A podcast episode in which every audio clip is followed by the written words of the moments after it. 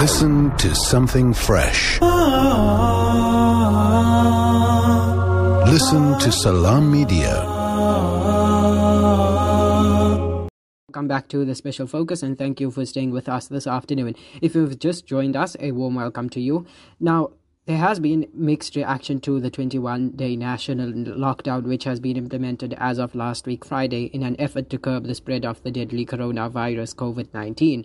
Whilst many agree that such harsh measures are required, many do not agree that they are suitable for South Africa, especially given the current economic climate and whilst many South Africans remain unemployed and within the grips of poverty.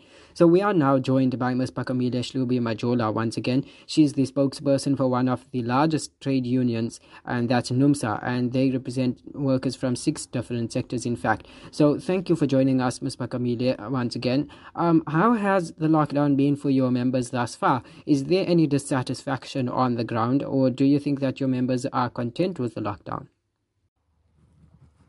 Well, I think first and foremost, um, uh, you know, we are living in extraordinary circumstances. We're dealing with an, a very, very highly contagious infectious disease, which mm-hmm. is why a lockdown is necessary. Um, particularly if you look at how this virus has spread in other countries across, um, like in Italy, in uh, Spain, um, and now America, it's having major, major, it's doing major, major damage. So I think um, we fully understand why government would need to resort to drastic measures and implement a lockdown. Where we have a concern, though, is that we don't believe that some of the measures that have been implemented go far enough in cushioning the working class and the poor, particularly against the socioeconomic hardships that are associated with staying at home and not being able to work and not being able to make an income. Um, and that for us is primarily where the problem lies. Were you, as NUMSA, consulted by the President and by government as a relevant stakeholder in the build up to the announcement of a lockdown? Um, no, and this is part of the problem is that Labour certainly was not consulted, um, not to the extent that it should have been consulted. Um, government relied heavily on NEDLAC as a structure for consultation, and as you know, NUMSA and in particular staff too is not part of NEDLAC. So it, it, NEDLAC represents only a particular group of um, unions. And, and even beyond that, I mean, if we're talking more broadly in terms of organized labor, that all South African trade unions only represent about 23% of the entire working class. So, yes, and of course, we understand that under such circumstances, um, it would have been difficult to consult absolutely every grouping, but certainly um, unions were not really given sufficient engagement compared to the level and time that government spent with business leaders. They did not spend not near enough the amount, same amount of time with, with labor. And we, in fact, um, are a crucial stakeholder because we're the ones that have to enforce the lockdown. If you look at the fact that you, we're talking here health workers, we're talking here security staff, we're talking essential services workers. These are all workers that not only NUMSA, but a lot of unions represent. And um, it, it, needed much more in-depth consultation, and um, particularly in light of what is involved. If you look at what the, the, the, statements that have been coming out from various sectors, it's not just NUMSA that has a problem. Yesterday, NEHAWU released a statement where they talked about the fact that um, they complained about a shortage of critical, um, like PPE and um, um, uh, clothing, protective clothing. Not just now, Waimithu, which is a to trade union, and also in house has complained about the same thing. The fact that they're literally about to go to war with the virus and they are not fully equipped to protect themselves as health workers. Our members who work in um, essential services, like we have members, for example, who work in various laundry companies, they wash the sheets of private hospitals. You can imagine what the, you know they are directly um, in, in exposed. Mm-hmm. Um, these companies are not providing proper um, protective clothing. So there's a massive, massive, massive problem where uh, not just from, from a health and safety perspective, but also in terms of cushioning the working class and the poor against the fact that there are people who will not be working for long periods of time. These are some of the fundamental areas where we feel our government needs to have done much more. All right. Now, about these um, working class people who um, are now uh, not working for the duration of this lockdown, President Ramaphosa did, in fact, um, say that certain funds would be directed towards cushioning the effect on these people. However, where do you feel that he fell short of cushioning the effect for these people?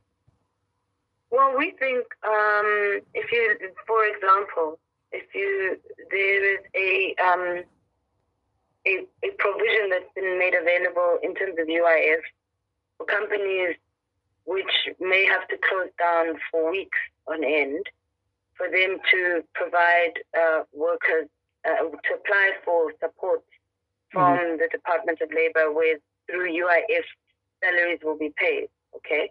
Mm-hmm. Now, where we have a problem with with with, with that um, support system is we see gaps, um, especially when you're dealing with employers who, generally speaking, are very hostile towards workers. So what we had last week was when government made the announcement about the lockdown. Companies simply told workers that, okay, well, uh, we're on lockdown for 21 days, so a no work, no pay policy will apply, uh, and that's it. Because many of them were just not interested in doing the paperwork that's necessary to ensure that workers actually receive this money.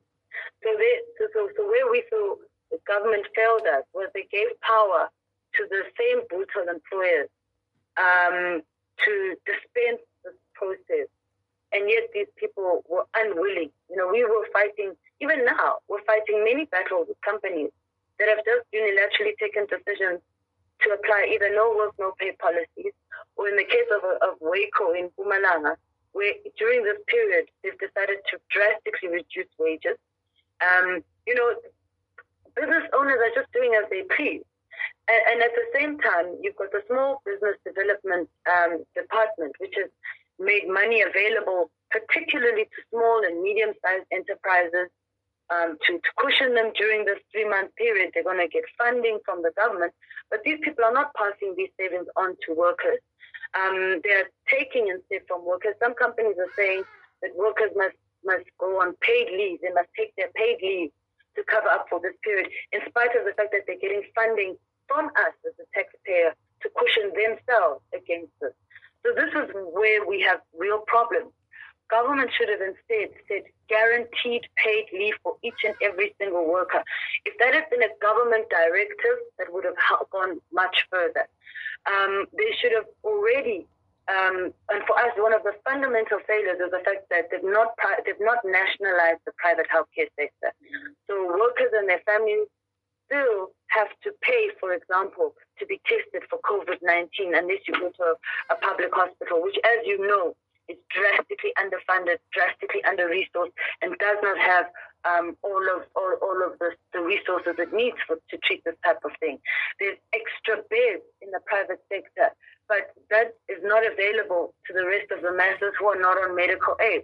So for us, that is one very, very um, problematic and fundamental flaw in this plan is the fact that um, the healthcare sector uh, is still split between private and public, and we know that with the challenges that we have in the public sector right now, they are not ready to deal with the, the, massive scale of infections that are going to happen.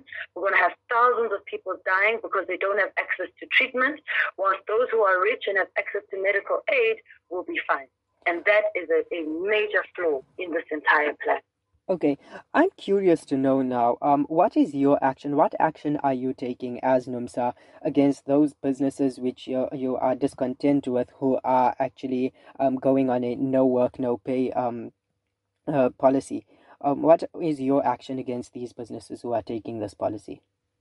Well, one of the things, one of the problems we have is the fact that, you know, um, the CCMA has got very limited services during this time, as does the Labour Court. So there's a lot of remedies that normally during uh, uh, uh, you know, before COVID 19, mm. we would have been able to go to CCMA to lodge a dispute. You know, there were, there were processes we could embark on.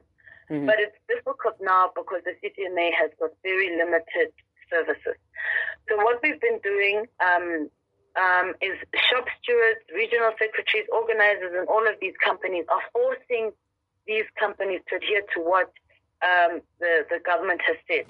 So we've written letters to every single employer that's violating these conditions. And also um, through our media strategy, we are naming and shaming all of these companies because it is completely immoral and unethical that these companies can receive support from government through taxpayer funding at, at the Department of Economic Development. But they are refusing to ensure that workers are fully paid during this time. I mean, what do you think workers and their families are supposed to exist on during a lockdown when they're not working and there's no income coming into the household? Mm. Um, that is that is we everybody keeps talking about how all of us are supposed to do our bit to combat this virus. That's true. That means business leaders um, and corporations must stand up and contribute once and for for once um, and, and, and, and ensure that all of us, that as a society, we actually make it through this crisis. This is not a time for profiteering. And unfortunately, what we've seen is the response from many companies as they see this as an opportunity for them to improve on their balance sheet instead of focusing on, on helping all of us to combat a deadly disease. All right. Now, I don't really want to speculate about whether or not a lockdown, the lockdown will be extended further. But um, in a recent address, President Ramaphosa did in fact say that um, South as South Africans, we should take courage from uh, countries where the lockdown was, like for example, 81 days in some instances. However, what would your reaction? Of course, it would be um, subject to um, later on we'll have to assess the situation. Government will assess the situation at a later stage and then decide whether it should be um, extended or not here in south africa. But for now let's just see as numsa what would your reaction be if government were to in fact extend this lockdown? I think it's a very difficult question to answer now um, but I think uh, you do pose a good question because it's something that we have to already start to uh, consider and apply our minds to, mm. bearing in mind that if you look at how this virus has uh, spread itself in other countries, lockdowns have gone on for far longer than 21 days. Mm. We certainly hope that that's not going to be the case. I mean, you know that our economy is in ICU at the moment. Moody's has just downgraded us um, and, and mind you, things were not good even before COVID 19 in mm. terms of the growth outlook of the economy, in terms of high unemployment rate, extreme levels of inequality. I mean, we were in trouble before coronavirus.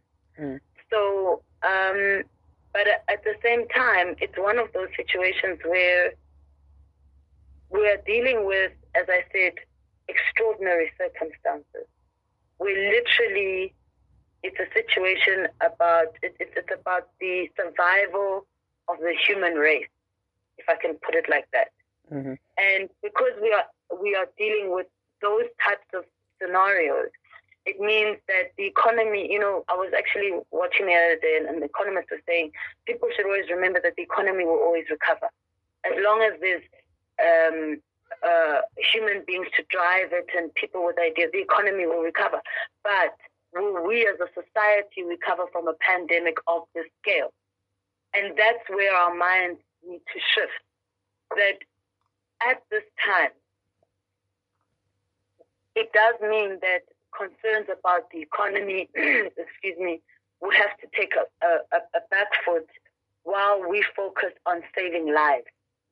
Mm-hmm. Because that is actually at the crux here. So if it was and, and if you consider that as a context, it does mean that, of course, if a call was made for an extension of a lockdown, I'm not sure how much choice we would have in the matter if you consider the, the circumstances that we're dealing with. But it just means that we have to work extra hard and be extra creative about ensuring that we find solutions that are geared to save all of us. and not geared only to service a wealthy minority that already, because of its wealth, has the capacity to save itself. Right. And our problem is that uh, um, so far there's been too much focus on that. There needs to be a greater focus on the masses and ensuring that we all make it through this crisis. Okay, definitely. Thank you so much for your time, um, Ms. Phakamile Hlubi Majola.